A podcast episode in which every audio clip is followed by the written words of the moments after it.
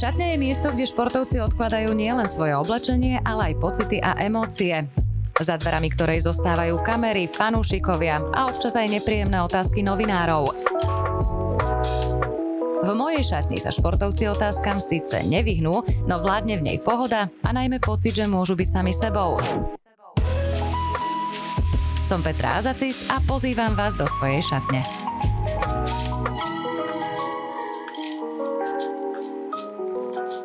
Hovorí sa, že všetko je o hlave. Od nastavenia psychickej pohody sa odvíja úspech či neúspech. Pozícia mentálneho kauča je bežnou výbavou servisného týmu individuálneho športovca, ale aj kolektívu. Hoci v tomto smere má slovenský športový svet rezervy, mentálny coach zdá sa svoju úlohu pomaly, ale s istotou potvrdzuje a mladšia generácia športovcov si už bez neho nevie predstaviť bežné fungovanie. Teší ma, že napriek nabitému programu prijal pozvanie do mojej šatne jeden z najznámejších športových mentálnych kaučov na Slovensku, ktorý si vybudoval meno aj v zahraničí Michal Kopčan. Miško, ahoj, vítaj. Ďakujem veľmi pekne za pozvanie, Peti. Ja ďakujem, že si si našiel čas. Pekne. Čo znamená mentálny coach a čo všetko táto pozícia obnáša? Potrebuje človek špeciálne vzdelanie alebo skôr intuíciu alebo kombináciu týchto dvoch vecí? Ty si takú peknú otázku položil, že vlastne si v nej odpovedala celkom dobre. Tak ja si myslím, že z môjho pohľadu, budem hovoriť za seba, samozrejme môže sa ten pohľad iných odborníkov gíšiť, ale ja si myslím, že je dobre mať ako buď nejaké humanitné alebo psychologické vzdelanie ideálne. Potom samozrejme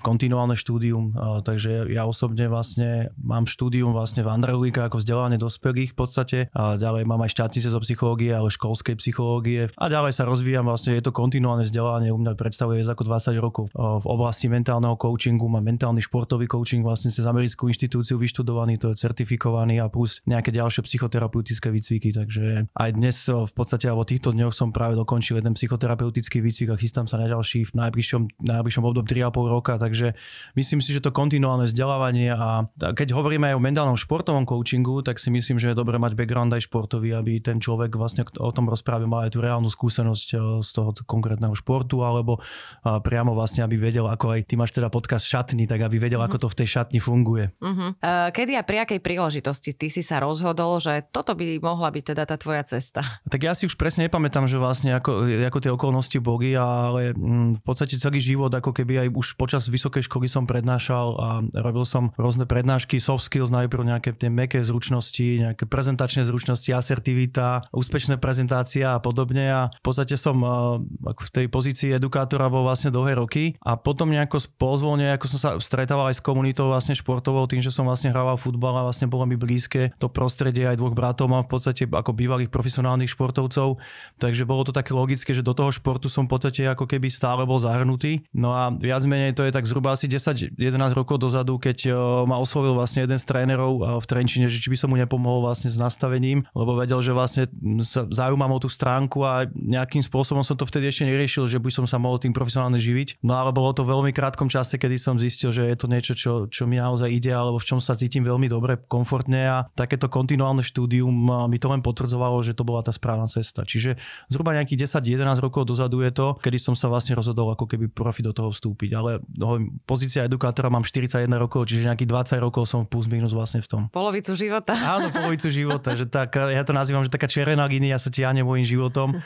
Najprv teda prezentovanie, ja som dokonca aj učil, dokonca aj na strednej škole a potom počas vysokej školy, ešte mi aj na vysokej škole som mal nejaké prednášky. Takže tá pozícia toho vzdelávateľa ako keby mi bola daná. No a postupne tým, že sa ten mentálny coaching dostáva aj viac do popredia aj na Slovensku, tak ma to tak nejak ako keby prirodzene stiahlo. Šport je tiež o adrenalíne, takých vyhročených situáciách a doslova momentoch, ktoré človek buď zvládne alebo teda zlyhá. Dá sa psychicky pripraviť športovca úplne na všetko?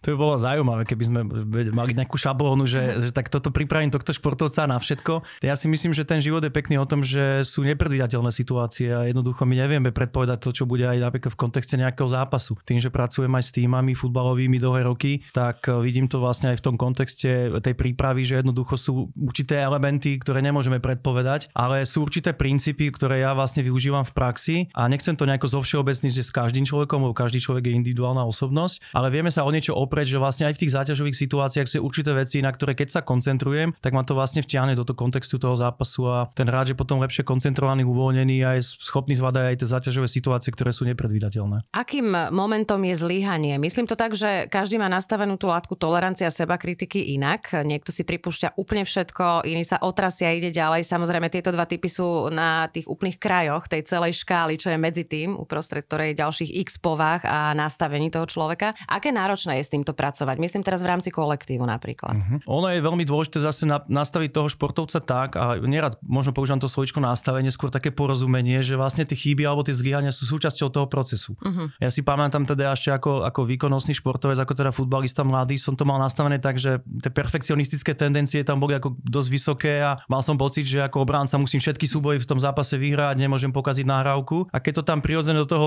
zápasu vstúpilo, tak v podstate tá moja myseľ ma vracala do toho kontextu tej chybičky a zlyhania, čiže som bol niekde v minulosti, napriek tomu, že ten zápas prebiehal. A to sa vlastne podpísalo potom na horšie koncentrácie na znížené výkonnosti. A s tým sa vlastne stretávam aj v praxi. Že mnoho tých športovcov, ktorí vlastne vyhľadajú moje služby, majú problém s tým, že neak- nevedia akceptovať chybičky ako keby, alebo nejaké nezdary, prehry a podobne. A z dlhodobého hľadiska je to proste niečo, čomu sa my nevyhneme. Čiže už to nastavenie s tým, že idem do toho zápasu, že jednoducho, alebo do toho kontextu toho športu akéhokoľvek, do pretekov alebo krátka kdekoľvek, tak je to otázka toho, že ja proste musím byť nastavený tak, že môže prísť nejaké zlyhanie, môže prísť niečo nepredvidateľné, ako sme spomínali.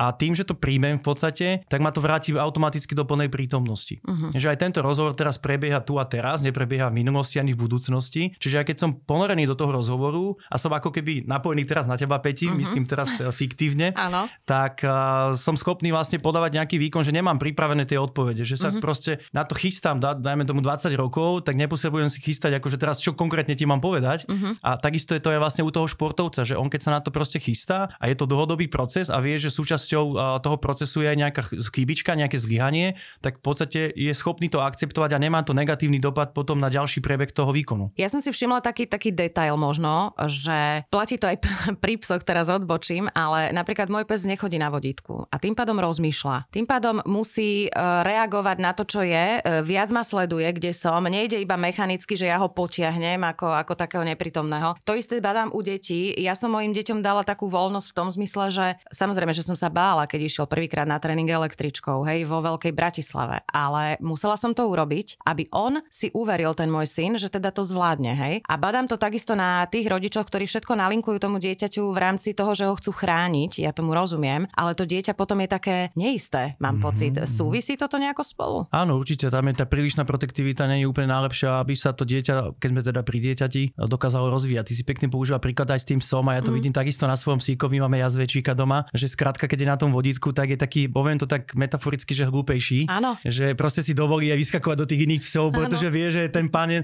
pán ho drží na tom vodítku. A do istej miery to vlastne môžeme vidieť aj na výchove detí, alebo keď sme aj v kontexte športu, tak uh, je to vzťah trénera a svojich zverencov. Takisto, že tá určitá miera tej voľnosti tam musí byť jednoducho, lebo potom je to ako keby také linajkovité iba, je to, sú tam nejaké obmedzenia a to si myslím, že do istej miery môže aj toho športovca, alebo to dieťa, alebo aj toho psíka vlastne limitovať v tej voľnosti. A myslím si, že niečo, čo nám je prirodzené každej ľudskej bytosti a každému živému tvoru na tejto planete je voľnosť. Uh-huh. A pokiaľ tá voľnosť je vlastne nejakým spôsobom limitovaná, tak sa to môže prejavovať vlastne v iných aspektoch, že ten človek má určitú tenziu, drží to v sebe a potom sa to prejaví negatívne v nejakých iných elementoch toho života. S akými najčastejšími problémami športovcov sa ty stretávaš všeobecne a u nás na Slovensku? V čom sú možno tí slovenskí športovci odlišní? Tým, že pracujeme so zahraničnou klientelou, alebo teda momentálne aj pôsobím v Maďarsku, tak vidím tam určité rozdiely ako keby aj kultúrne. A nedávno som počúval aj tvoj podcast s Lacom Borbergin, v podstate mojim kamarátom a trénerom a ma zaujalo vlastne to, že, že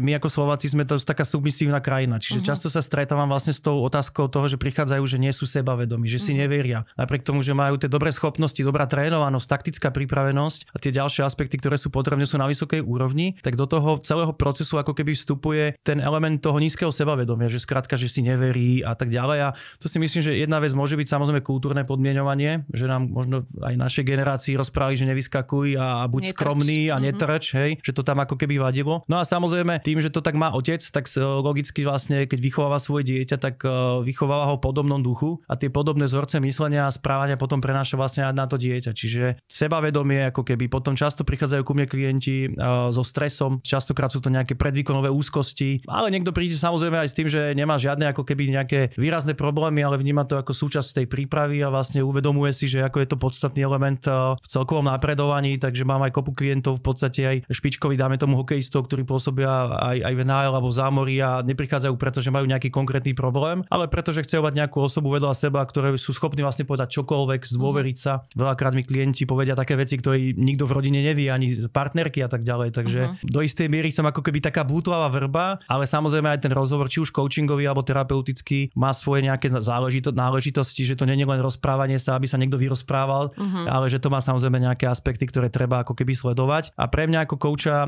je veľmi podstatné, aby si to klient ako keby nevšimol, že idem podľa nejakej štruktúry, lebo podľa nejakej štruktúry nejdem, ale mám tam určité body, na ktoré sa viem chytiť a vlastne uh-huh. zmeniť možno ten príbeh, ktorý si samotný klient o sebe rozpráva.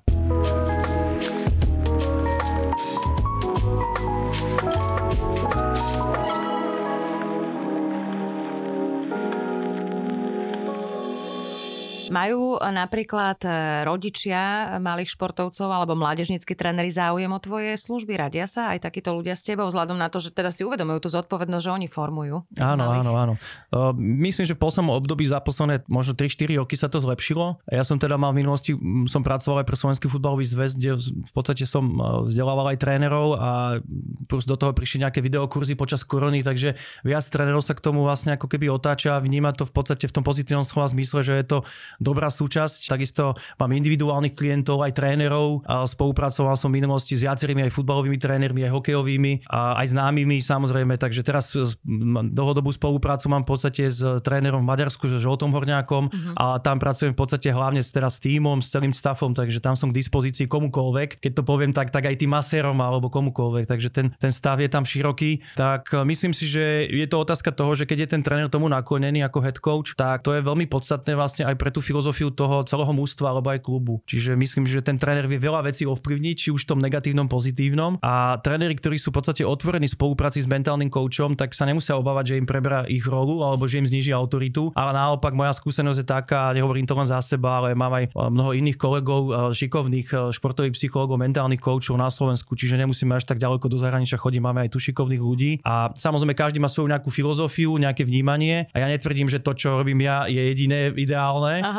Hej, páčia sa mi práca iných eh, kolegov a kamarátov, ale je to v zásade o tom, že v podstate keď ten tréner je otvorený tej spolupráci, tak mu to myslím, že môže priniesť strašne veľa benefitov aj z hľadiska individuálneho, aj z hľadiska tímového výkonu. Uh-huh. A možno nie len výkonu, ale celkovo toho prežívania, lebo pohybujem sa najmä v športe, kde ide samozrejme v profesionálnom športe, kde ide o výsledky, ale pre mňa ten produkt toho coachingu, keď to tak môžem nazvať, je hlavne to, aby ten klient bol spokojný a šťastný v tom živote. Uh-huh. Ono to jedno s druhým vlastne aj súvisí. Presne tak. Sa to presne. prelína. Uh-huh. Aký ty máš názor na snahy o nezapočítavanie gólov alebo bodov v tých detských kategóriách, aby náhodou tým, ktorý prehrá, nemal traumu. Čo má potom tie deti vlastne motivovať? Lebo ja chápem, že primárny cieľ je, aby sa deti hýbali a mali z pohybu radosť, ale pri tom vrcholovom športe už tie ambície a chuť vyhrať sú podľa mňa dosť e, podstatné už aj v tom detskom veku. Alebo máš iný názor? Z môjho pohľadu zase hovorím za seba, tým, že robím ten podcast, lebo nie sme tu viacerí odborníci. A z môjho pohľadu to nie je úplne najlepšie riešenie, pretože tie deti sú vlastne zvykajú na to, že však vlastne o nič nejde, však mm-hmm. ideme si len zahrajkať. To v podstate môžem tak udovo povedať, že aj pred domom môžem niekde hrať na záhradke. Presne tak. A z môjho pohľadu vlastne ako keby týmto štýlom my odoberáme trošku tú prirodzenú mentálnu odolnosť, ktorú tí deti majú. Čiže aj tie deti sa musia vysporiadať s tou prehrou. A tým, že v mladom veku im to nastavíme, však vlastne o nič nejde. No, ide o niečo, pretože ten športovec trénuje poctivo, maká a ide si proste ide superiť s nejakým iným súperom, tak logicky uh, ten výsledok by mal byť podstatný. Aj keď samozrejme v tom mladom veku, a to je zase, aby ma možno iní odborníci nechápali zle, tak je to samozrejme podstatné ten samotný proces. To sa nebudeme baviť. To je najpodstatnejšie v tom celom a obzvlášť v tom mladom veku, aby si to dieťa vytvorilo tú emočnú väzbu k tej činnosti, ale na druhej strane, aby bolo konfrontované aj s tým, že môže zlyhať, že môže prehrať, že je tam proste niekto lepší, kto lepšie možno trénoval, kto sa lepšie takticky pripravil, technicky a tak ďalej. Čiže z môjho pohľadu to nie je úplne najlepšie riešenie, že hrať bez výsledkov. Uh-huh. Tá motivácia samozrejme môže byť prameniaca aj z nejakého cieľa a ten cieľ, keď mu nastavím, že vlastne však žiadna tabulka není, uh-huh. tak ho to uh-huh. môže na tej dlhodobej, z dlhodobého hľadiska demotivovať. Aj keď si myslím, že zase na druhej strane musím dodať, že ten proces je najpodstatnejší u toho dieťaťa. A práve môže zistiť na základe tých výsledkov, čo ja viem, o rok e, už prehrajú len o 30 bodov, o dva roky už to bude vyrovnanejší zápas a na tom toto dieťa môže vidieť, ako napreduje, alebo teda... Súhlasím, súhlasím. Ako niekedy preberáme veci ako zo zahraničia a tým, že je to, zájme tomu, zájme zo Švedska, z Fínska, keď sme v hokeji, tak neznamená, že to je tá najsprávnejšia cesta, alebo uh-huh. z nejakých iných krajín, aj v kontexte toho futbalu. Ja si myslím, že my sme sa mali ako Slováci pozerať na to prostredie, ako túto máme, aj tá kultúrne vzorce máme proste iné, aj to vzdelanie, aj tá história toho národa je iná, že mali by sme vychádzať z nejakých štruktúr, ktoré tu máme a tie štruktúry tu kedysi boli dané. Viem, že aj mnoho vecí uh, pri realizácii aj alebo nejakom prerode slovenského hokeja tak vychádzalo z tých vecí, ktoré tu už kedysi boli. Čiže nejaké akadémie a tak ďalej, to je mhm. niečo, čo tu bolo už dávno. Samozrejme ešte počas komunizmu, tak sme to len tak oprášili v nejakej lepšej podobe. Ako dlho tebe trvá, kým si dokážeš povedať, že si daného športovca spoznal? No, predpokladám, že nie každý je zvyknutý, najmä ochotný sa uh, okamžite otvárať. Je to samozrejme individuálne s tým, že niektorý klient naozaj, teraz som mal napríklad coaching s chlapcom, uh, hokejistom českým, uh, v podstate mali sme prvé sedenie online, no ne v Amerike a mal som pocit, že sa poznáme dlho, hej, že vlastne také veci mi v rámci toho prvého stretnutia povedal, veľmi intimného charakteru, uh, že som bol vlastne aj sám prekvapený, že ako je otvorený, uh-huh. čiže tú dôveru asi vo mne cítil uh, z začiatku, ale niekedy samozrejme trvá, kým tú dôveru si vybudujem, že keď ten človek vlastne začne možno s takými témami, ktoré nie sú až tak nekomfortné pre ňo a postupne keď vidí, že tomu to dáva zmysel a že vieme to rozobrať a mu to nejako pomôže, ho to nasmeruje, tak je schopný potom otvoriť aj také ťažšie témy, možno nejakých osobných vzťahov alebo nejakého trápenia, nejakého psychického prežívania samozrejme, ale je to individuálna záležitosť. Viem, že naši muži, keď sa chystali hádzanári na domáci šampionát na mestrovstva Európy, tak pracovala s nimi mentálna kaučka a nie každý bol rovnako ochotný spolupracovať. Čo v takých prípadoch? Nemajú možno v kolektíve tí športovci pocit, že sa môžu za tých spoluhráčov skryť, že tí introverti tam zalezú niekde, alebo ty pracuješ s nimi individuálne, takže ich to neminie. Áno, áno. Tak ono je to v zásade, že keď vy pracujete s týmom, tak keď je to tak na ľubovoľnej báze, že proste to nie je dané, že každý tam s ňou musí sedieť s tou mentálnou koučkou alebo s tým mentálnym koučom, tak ja by som povedal, že u mňa je taká skúsenosť, že zhruba 70-80% vlastne s hráčmi pracujem. Že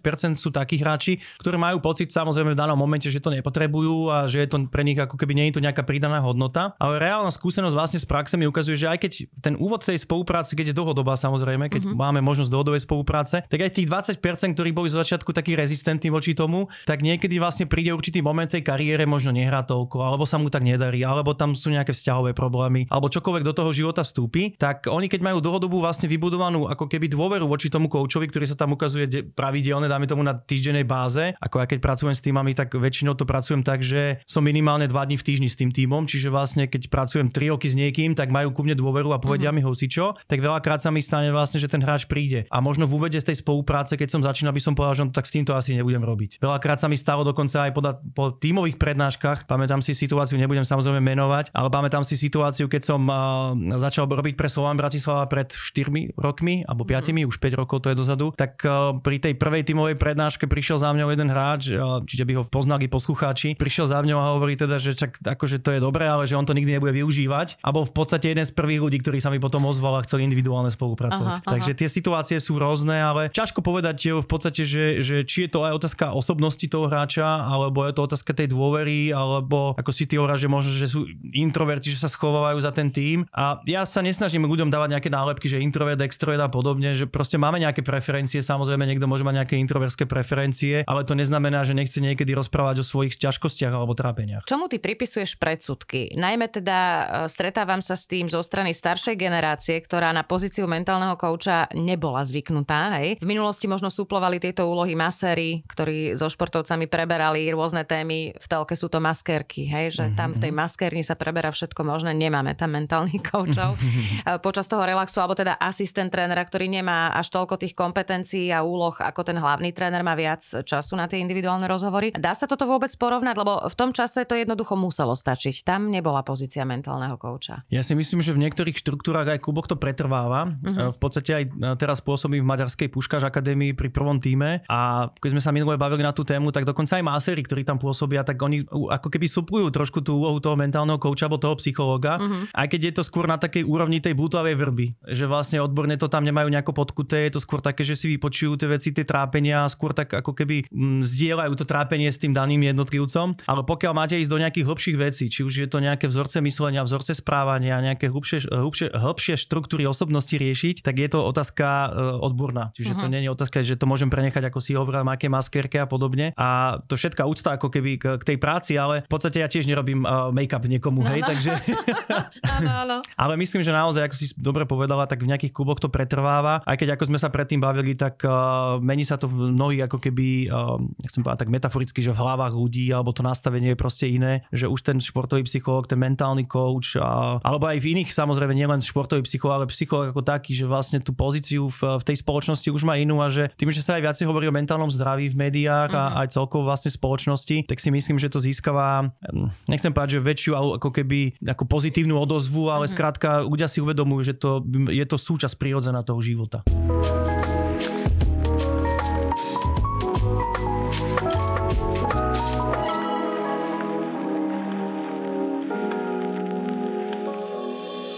Aké techniky ty používaš? Lebo ja si spomínam na tzv. farbičky. Sama som to vyskúšala, keď k tým jednotlivým slovám prípadne menám priraďuje človek farby podľa výboru, nerozmýšľa nad tým, iba ich vlastne mechanicky ako keby priraďuje. No a tých slov je tam pomerne dosť. E, no a čo, čo ma zarazilo, že ja som bola, priznávam sa, že pomerne skeptická k tomu, som si z toho tak akože robila trošku srandu, ale ten výsledok ma ohromil, lebo sedelo na mňa úplne všetko, o čo tam ide pri tom výbere napríklad. Mm-hmm. Ja osobne tú diagnostiku testu farb vlastne nevyužívam používam. Viem, že používa to napríklad eh, aj moja kamoška, jedna psychologička v podstate eh, tým, že, tým, že tú diagnostiku robili. U mňa je to tak v podstate, že, že keď diagnostikujem toho klienta, tak nie je to diagnostika v tom pravom slova zmysle, ale skôr je to taký rozhovor, ako keď sa s tebou rozprávam a vlastne ten človek mi niečo rozpráva, tak vlastne tam prebieha nejaký, nejaká mhm. diagnostika ako taká, ale testy vlastne ja nevyužívam. Tie metódy, techniky toho mentálneho coachingu ako takého sú rozsiahle. Ja som v podstate v úvode spoluprácu bolo pre o mnohé techniky a stratégie a postupy a tam som robil aj diagnostiky rôzneho charakteru, ale vlastne postupom času som si tak uvedomoval, že, že je to také nálepkovanie toho klienta, že tu si ho zanálepkujem a že teraz dáme si nejaký cieľ a ideme to rozvíjať, že v podstate ho môžem limitovať v nejakých aspektoch, že on v priebehu toho, tej našej spolupráce, ako keby neotvorí iné veci, lebo však ten cieľ máme, že chcem iba na tomto Áno. pracovať. Uh-huh. Takže mu to môže vlastne t-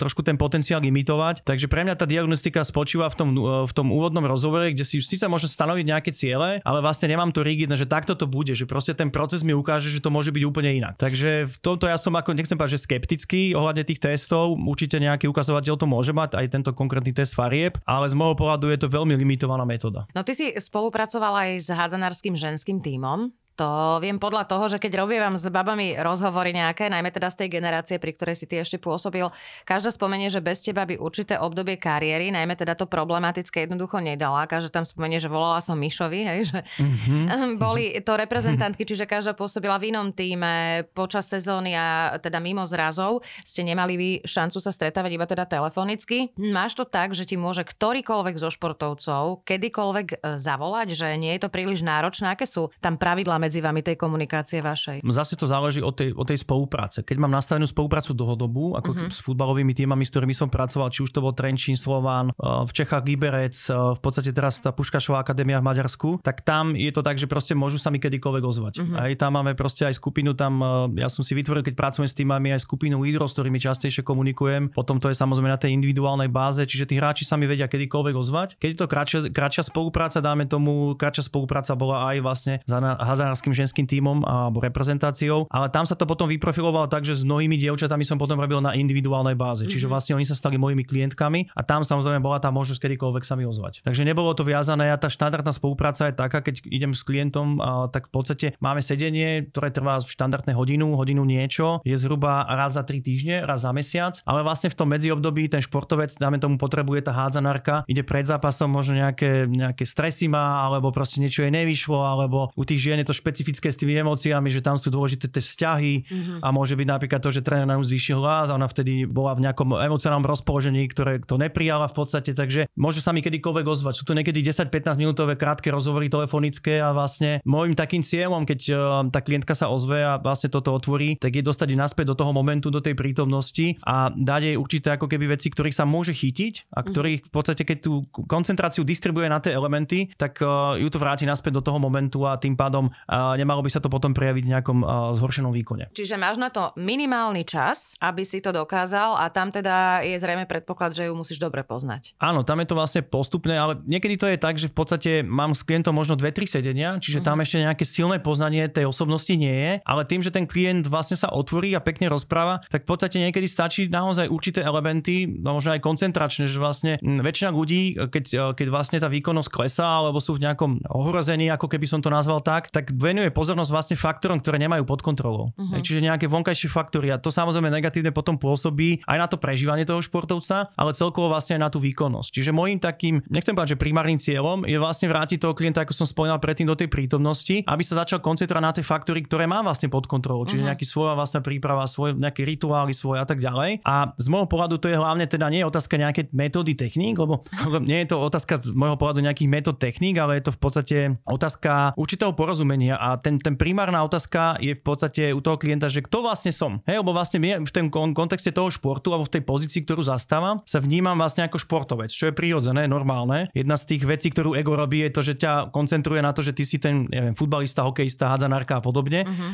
A tam je potom taká uh, tá asociácia vlastne s tou rolou a funkciou. Čiže keď vlastne v tom športe všetko ide podľa plánu, vyhrávaš, darí sa ti super, hej, zarobíš a tak ďalej, tak vlastne to ego netrpí, ego je spokojné, ego nebojuje s tým, čo je. Ako náhle do toho procesu vstúpi niečo, to, čo sme spomínali je v úvode vlastne niečo neočakávané, tak to vie narušiť tie štruktúry toho ega s tým, že tá prvotná ako keby aktivita toho ega je bojovanie s tým. To znamená, prečo sa to stalo, malo by to byť inak a to, to mi tento povedal a toto sa mi stalo a prehrali sme a spravil som chybu a podobne. Čiže je tam vlastne prvá, prvá primárna aktivita je boj a potom druhá primárna aktivita ega je vlastne hľadanie niečoho lepšieho. A to je niečo, čo toho človeka dostáva automaticky do zóny tej budúcnosti, že tá mysl vlastne vytvára príbehy určité a z hľadiska toho rozpoloženia toho jednotlivca, čiže keď je v nejakom emočnom, a nie úplne najlepšom rozpoložení, tak vtedy má tendenciu mysel vlastne vytvárať určité alternatívy, ktoré sú častokrát negatívne. A ten jednotlivec to nevníma, ako že však to je nejaké, nejaké myšlienky alebo nejaké príbehy, ktoré tá moja mysel vytvára, ten jednotlivec to vníma, že to je tá realita. A on to aj prežíva. Čiže automaticky tým spôsobom, ako on rozmýšľa, tak sa to prejavuje v podobe tých pocitov, emócií a to sa vzájomne potom ovplyvňuje a to tvojí tú realitu. Čiže tú realitu máme ako keby každý individuálnu a cez také porozumenie, v podstate aj teraz, keď sa s tebou rozprávam, tak cez to porozumenie sa snažím vlastne uh, ukazovať klientovi, že to, ako sa on pozerá na tie veci, je jeho individuálna realita, ktorá je vlastne premenlivá, ktorá sa môže kedykoľvek zmeniť. A toto vlastne toho klienta z toho dlhodobého hľadiska udržuje v pohode, že vlastne si pripravený na čokoľvek, či už je to emócia, pocit, že to není o tom nastavení, že ty vždycky musíš byť sebavedomý, nadšený, motivovaný, lebo ruku na srdce nikto z nás taký není. Hej, a poznám športovcov, ktorí dokázali veľké veci, chalani, ktorí pôsobili v NHL, Stanley Cupy a podobne. A keď sa s nimi úprimne rozprávam,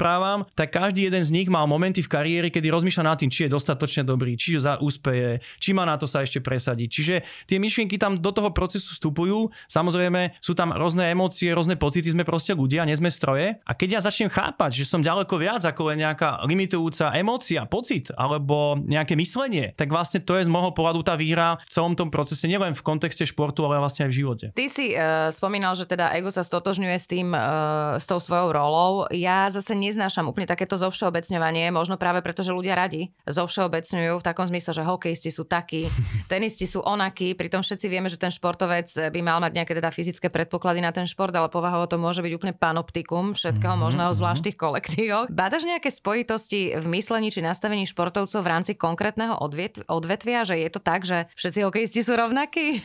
tak ty si vlastne tiež pekne na to odpovedala. E, nie je to tak, samozrejme. Je to opäť o individualizácii toho, toho hráča alebo teda toho športovca a nedá sa povedať, že vlastne futbalista je extrovert a neviem tomu nejaký golfista je introvert a podobne, že je to uh, samozrejme sú tam rôzne veci, ktoré do toho vstupujú, či už je to otázka nejakého vzdelávania, je to otázka nejakých podmienovania uh, určitých vzorcov myslenia, správania, kultúrnych vzorcov, to všetko vlastne vplýva na toho človeka a ako sme spomínali predtým, tak sú určité preferencie, že ten človek môže byť, dáme tomu, že OK, extrovert, tak možno, že má väčšiu tendenciu byť hercom, ale poznám hercov, ktorí sú aj introverti a sú výborní herci, keď mm. sú na mhm. tom javisku. Takže ja by som to nerad ako keby zovšeobecňoval a veľakrát také počúvam, že á, to je profesionálny športovec, ten je hlúpy a podobne. Jasná. A ja sa stretávam v podstate s presným opakom. Hej, stretávam sa so profesionálnymi športovcami na najvyššej úrovni, sú to inteligentní ľudia, vzdelaní, častokrát vlastne majú viac, znalosť viacerých jazykov, proste majú prehľad aj, aj politicky a podobne, a geograficky, e, takže nemyslím si vôbec, že vlastne by som to nejako paušalizoval ten športovec, pretože zase vo svojej praxi sa stretávam so širokou škálou ľudí a teda primárne športovcov, ale aj vlastne pomimo športu. A nepovedal by som, že tí športovci sú menej chápaví alebo takto. Čiže to zovšeobecňovanie je niečo, čo ľudia majú radi, pretože je to ľahko pochopiteľné, ľahko uchopiteľné, ale sú to len nejaké dogmy ako keby. A v podstate, kedy si bolo dogm, dogmou aj to, že každý tréner je schopný zvládnuť to sám a nepotrebuje nejakého športového psychologa, mentálneho kouča a začína sa to meniť. Takže my vlastne ako spoločnosť sa na určité aspekty môžeme pozerať v tomto momente takto, ale môže o 10 rokov to môže byť úplne inak. Uh-huh. To, mhm. máte ako, to máš ako s výskumom, hej, že nejaké výskumy, teraz vidie nejaký výskum, a že to najnovší výskum, bla bla bla. A po 10, o 10 rokov je vlastne ten výskum uh, nejakým spôsobom negovaný, že to je nie tak, že to je úplne inak. Veď konec koncov aj um, poslucháči si to môžu vlastne pozrieť do vlastných životov, do vlastnej skúsenosti. Toto je niečo, čo vlastne hovorím aj ja klientom, aby mi neverili to, čo rozprávam. Proste, aby si to testovali nejako, že či uh-huh. to je tak, že či ten Mišo má pravdu, nemá pravdu. Lebo konec koncov zase je to moja nejaká individuálna pravda, môj nejaký pohľad, ktorý samozrejme vychádza aj z nejakých uh, výskumov a podobne. Ja rád prepájam v podstate neurovedu a aj s nejakým uh, takým, nechcem povedať, že spirituálnym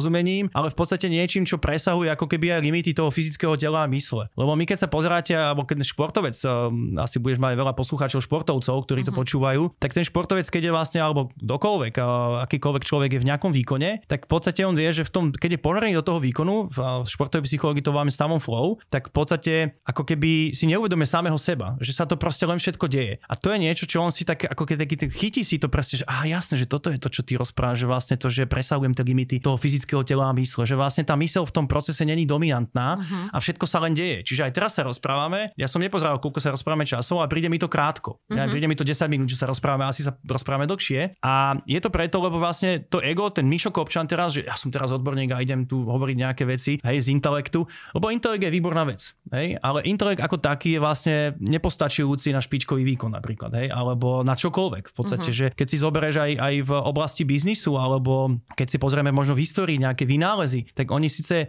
boli opreté o nejakú výskumy a podobne, ale vlastne tá konkrétna informácia alebo ten špičkový výkon potom nepochádzal vlastne z toho intelektu alebo z toho poznaného, ale prišlo niečo nové nepoznané. A to je to, čo ja nazývam vlastne ten, že nie sme limitovaní tou myslou alebo telom. Dáva zmysel, čo chcem povedať? Áno, áno.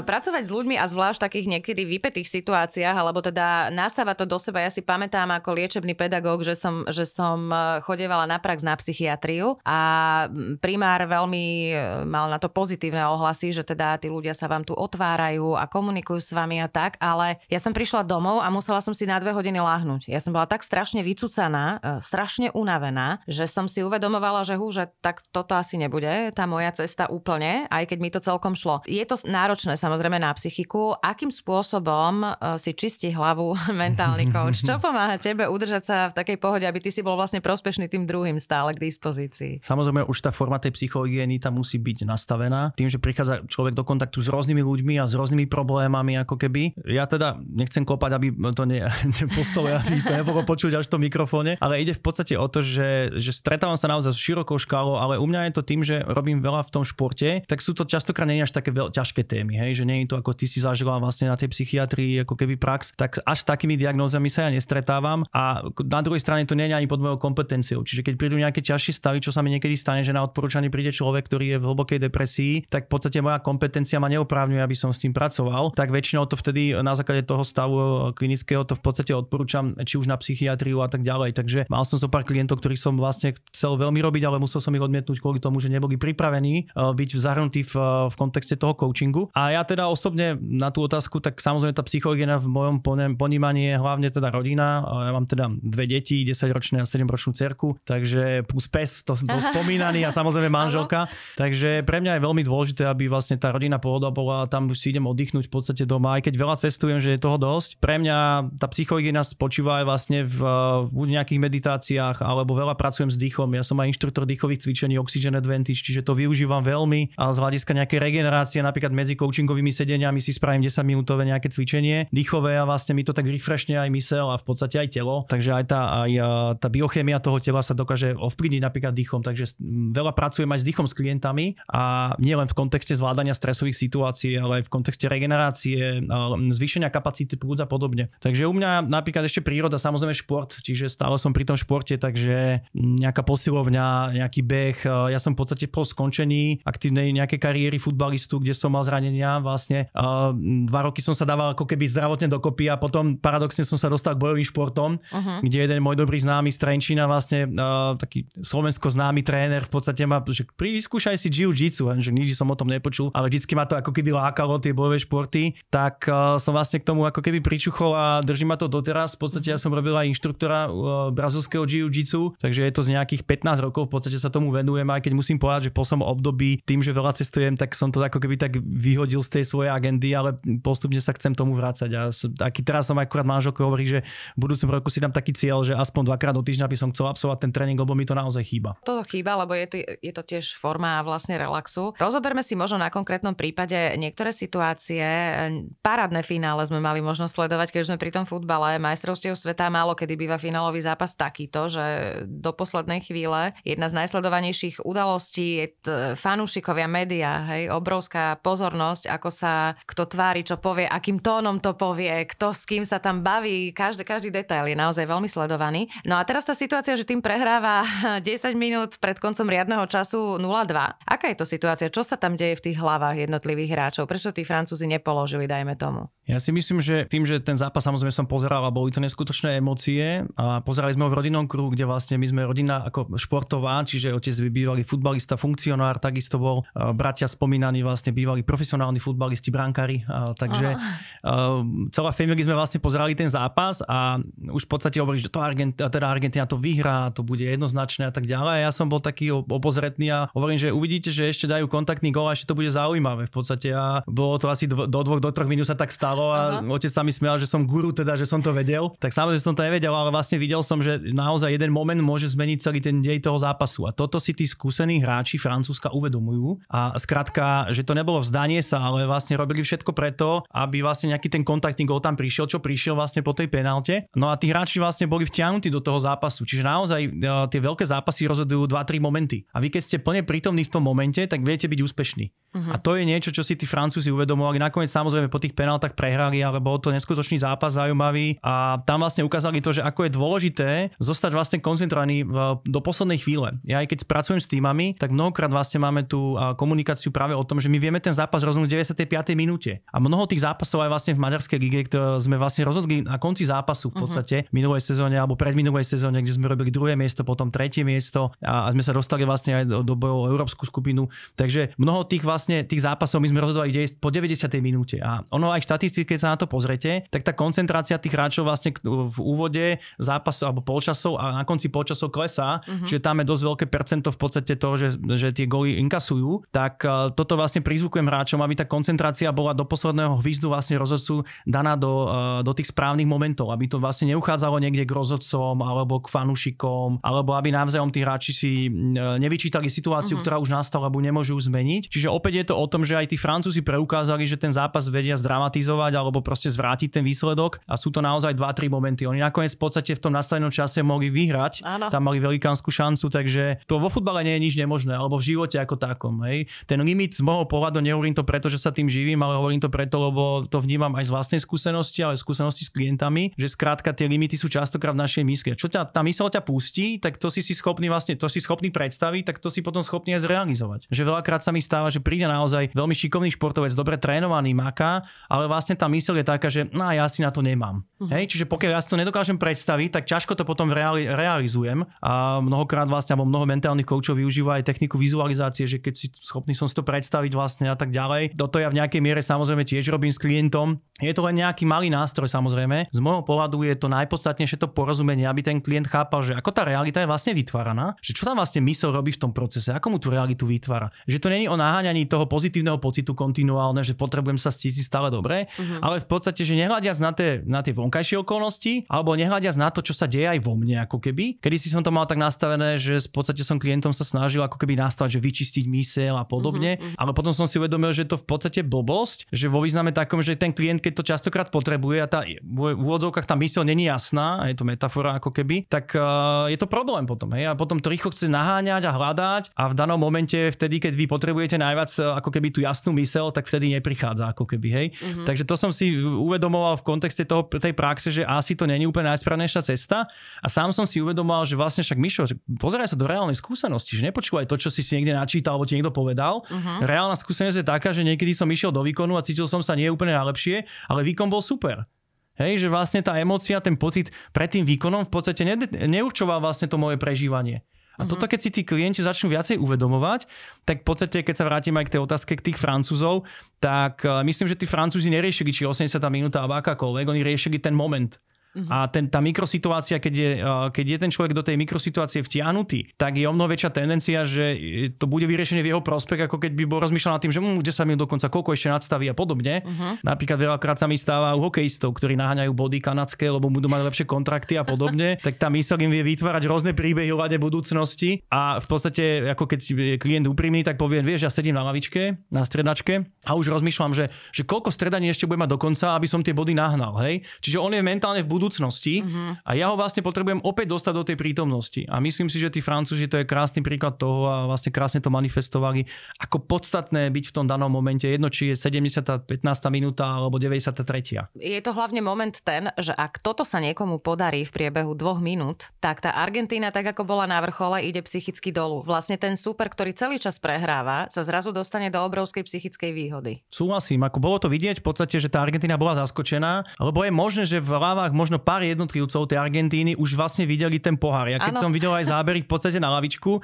tak tam uh, Di Maria, Di Maria sa no. už lákal a radoval sa, ten už videl ten pohár nad sebou. A tá cesta samozrejme môže byť úplne iná. Takže niečo tá mysel vytvorí a v podstate ten športovec, my ľudia, je prirodzené, že niekedy následujeme tie myšlienky alebo tie, tie predstavy, ktoré tá mysel tam ponúka a oni nás vedú do tej budúcnosti. Čiže bolo to vidieť evidentne na niektorých hráčov v podstate Argentíny. A ono to nie je otázka, že zlyhalo mužstvo. Ono je otázka, že možno dvaja, traja jednotlivci mali presne toto nastavenie alebo teda počúvali tie myšlienky, tie príbehy, viedlo ich to do tej budúcnosti. Bola tam horšia koncentrácia ako pri tej penalte. V podstate ako keby za to to mužstvo o tom píkalo. Hej? Čiže vš- zase zo všeobecne, že, že Argentina to psychicky nezvládala, lebo keby vlastne uh, nevyhrali na tie penalty, tak dneska máme vlastne titulky novinách, že Argentina to psychicky nez- nezvládla. A, takže ono je to naozaj v určitých mikrosituáciách. A na tej najvyššej úrovni, keď ste na úrovni majstrovstie sveta finále, tak tam proste rozhodujú detaily. A je veľký rozdiel, či moja myseľ je zameraná na to, čo prebieha v danom momente, čiže kde je moje fyzické telo, je moja myseľ, alebo je rozdiel, či moje fyzické telo je v 93. minúte, ale už vidím vlastne príbehy, ako zdvie, vlastne zdvíham na hlavu ten pohár. Takže to je, to je veľký rozdiel. A toto je zase kľúčová vec, čiže zvládnutie tých momentov, vy môžete mať aj 5 psychológov v mústve, ale zase je to o tom hráčovi, ktorý to potom následne zrealizuje. A do toho momentu prichádza toľko veľa aspektov, že dávať sa do tej pozície, že no, keby mali dobrého mentálneho kouča, čo takto zvládnu, uh-huh. je zase blbosť. Pretože Jasné. ja keď prichádzam do mústva, tak dám poviem príklad, keď eh, som prichádzal aj do Slovana Bratislava, tak mali sme veľké ambície, že vlastne urobíme double, toto, toto. Aj sa nám to podarilo samozrejme, ale vlastne vtedy si pamätám, a to môžem aj verejne povedať z úst vlastne eh, v tom čase eh, pána Mači, Motrika Mačiho, že no tak to teraz máme kouča, budeme všetko iba vyhrávať. A ja som mu to samozrejme vtedy oponoval, že moja úloha nie je to len víťazstvo, že, ale zase tiež mu nemôžem povedať, že moja úloha je, aby boli chalani šťastní. No tak to asi nie nie. Čiže musíme nájsť nejaký, nejaký balans medzi výsledkami a medzi tou emóciou takisto. Miško, veľmi rada by som pokračovala, dalo by sa ešte ďalšiu hodinku, ale uh, troška už ten čas uh, nás limituje. Ja ti veľmi pekne ďakujem naozaj, že si si našiel čas uh, pri tých všetkých povinnostiach, že si teda objasnil niektoré veci, bolo to veľmi zaujímavé, bavilo ma to celý čas, dúfam, že teda aj poslucháčov bude, no a ja ti prajem samozrejme, aby sa ti darilo aj, aj naďalej a veľa spokojných klientov, ktorým pomôžeš. Mm-hmm. Ďakujem veľmi pekne a som rád, že som tu mohol byť s tebou a uh, zdieľať tento priestor tu. Takže ďakujem ešte raz a samozrejme prajem aj tebe, nech ti podkaz ide a nech má zaujímavých hostí a výrečných. Možno, možno menej výrečných ako ja. ďakujem veľmi pekne. Ďakujem aj ja.